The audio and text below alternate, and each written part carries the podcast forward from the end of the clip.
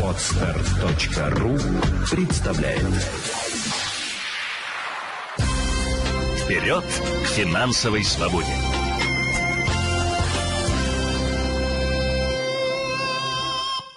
Сегодня Эльвира Набиулина выступила на заседании профильных комитетов Госдумы. Обсуждалась денежно-кредитная политика государства на 23-25 годы. Прежде всего, глава Центробанка отметила, что условия для российской экономики изменились кардинально. Она проходит через период глубокой структурной трансформации. Обязательные условия развития – макроэкономическая стабильность и предсказуемый бюджет.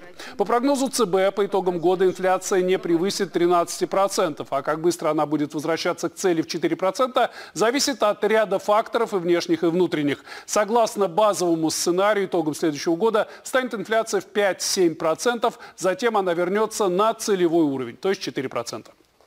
Понятно, что у нас оборонная отрасль сейчас будет продолжать развиваться, и в нее будут вкладываться деньги.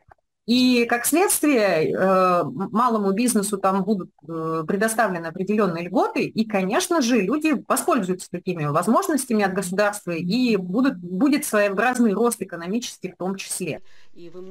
Согласно основному прогнозу ЦБ, экономика страны начнет возвращаться к росту во второй половине 23 и к 2025 году. Темпы роста стабилизируются на уровне 1,5-2,5%. Ключевая ставка в 2025 году будет на уровне 5-6%.